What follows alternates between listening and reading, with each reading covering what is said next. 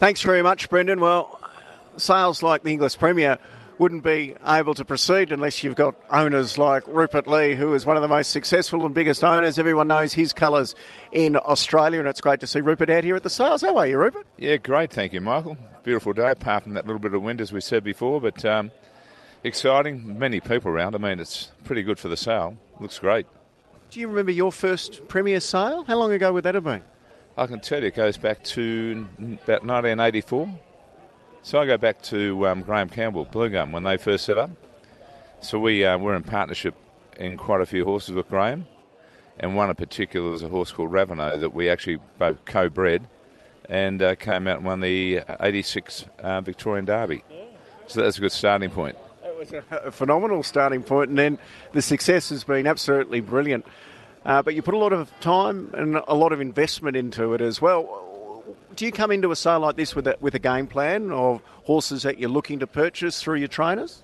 Yeah, we do. I mean, you've got to, you just can't walk in and do a horse on spec. So you've got to have that trust, which is the number one word in anything you do in life. And I've got trust in our trainers, whether it's John Hawkes, Mike, Mick Price, um, the Hayes boys, who are really doing an unbelievable job from where they've come from. But they're good. They do their due diligence. They do an enormous amount of work behind the scenes to identify what we consider the horses we're looking for. Um, they then give me a bit of a short list, and we come out and have a chat, and um, we do the bidding. And if it goes past what we think is their correct value, then we'll just let it go. And if, but one thing you've got to have in this industry is disciplines, and you can't get carried away with the emotion or the um, you know the action that's going on at the time. You've just got to sit back and make sure you're getting value for your dollar. And, and that's important. So when you've got so many horses with different trainers, you run it like a business, I would imagine. What standard do you need, and then the turnover factor that you have with bringing new blood through? Yeah, you've got to have those sort of disciplines because it is a business. There's no doubt. Um, unless we can get a horse that's going to win regularly on a Saturday or a black type horse, then you've got to turn it over. But the good thing is that the horses we do turn over have all done very well. Most of them, they go to places like the country, or they can go to Queensland, Western Australia, South Australia. And what I love seeing is those horses come out and win races because people know that we're not selling horses that can't win. They're just not the standard that we want them to be at. So um, it's a win-win for everyone. They're getting cheap horses that we've paid a lot of money for. So um, it works both ways. There's a market there for people like ourselves, and there's a market for people looking for those cheaper horses that maybe don't make the sort of level that we want them to make. And you've got some nice, exciting young horses coming through. Uh, yesterday, prime example, gee, Japanese Emperor, who you've got a, a share in almost looked like it was going to win at the 200 in the Guineas. Yeah, look, we had a big, big, always had a big opinion of him, even particularly after his first win at Sandown. Um, lightly raced. I think what beat him yesterday was just the uh, fitness in the horse. You know, long spell, second up over a mile, tough mile. He looked the winner at the 200 and just peaked on his run and um, exciting and looking forward. And I know the stable had a massive opinion of him. That's why when we saw the 150 to 1 early and then 100 to 1, we thought, we better have a little piece of that. So um, yeah, it's looking pretty good at the 100 metre mark. Yeah. So where does he head to now? Yeah, it's an interesting one. You can you can identify races like maybe the you can go back to 1400 if you want to the um, Bendigo Guineas, or to go north and chase some of those better riches like the um, Rosehill Guineas.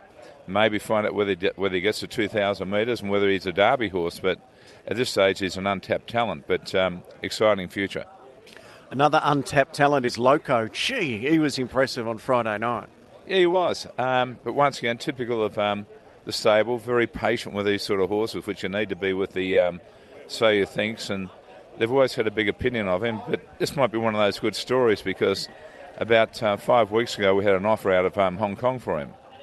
They saw his two trials and they wanted him, and um, he failed that stringent um, Hong Kong veterinary test they have we couldn't find anything wrong with him. We don't think there's anything wrong with him. Otherwise, we wouldn't have raced him. But um, we know if John oh, always had a big opinion, so he came out and did what we thought he'd do. Probably not that um, impressively, but he, he really did show that turn of foot that we were hoping he had. But it's now good that we can now move forward and um, set up races like the um, South Australian Derby for him.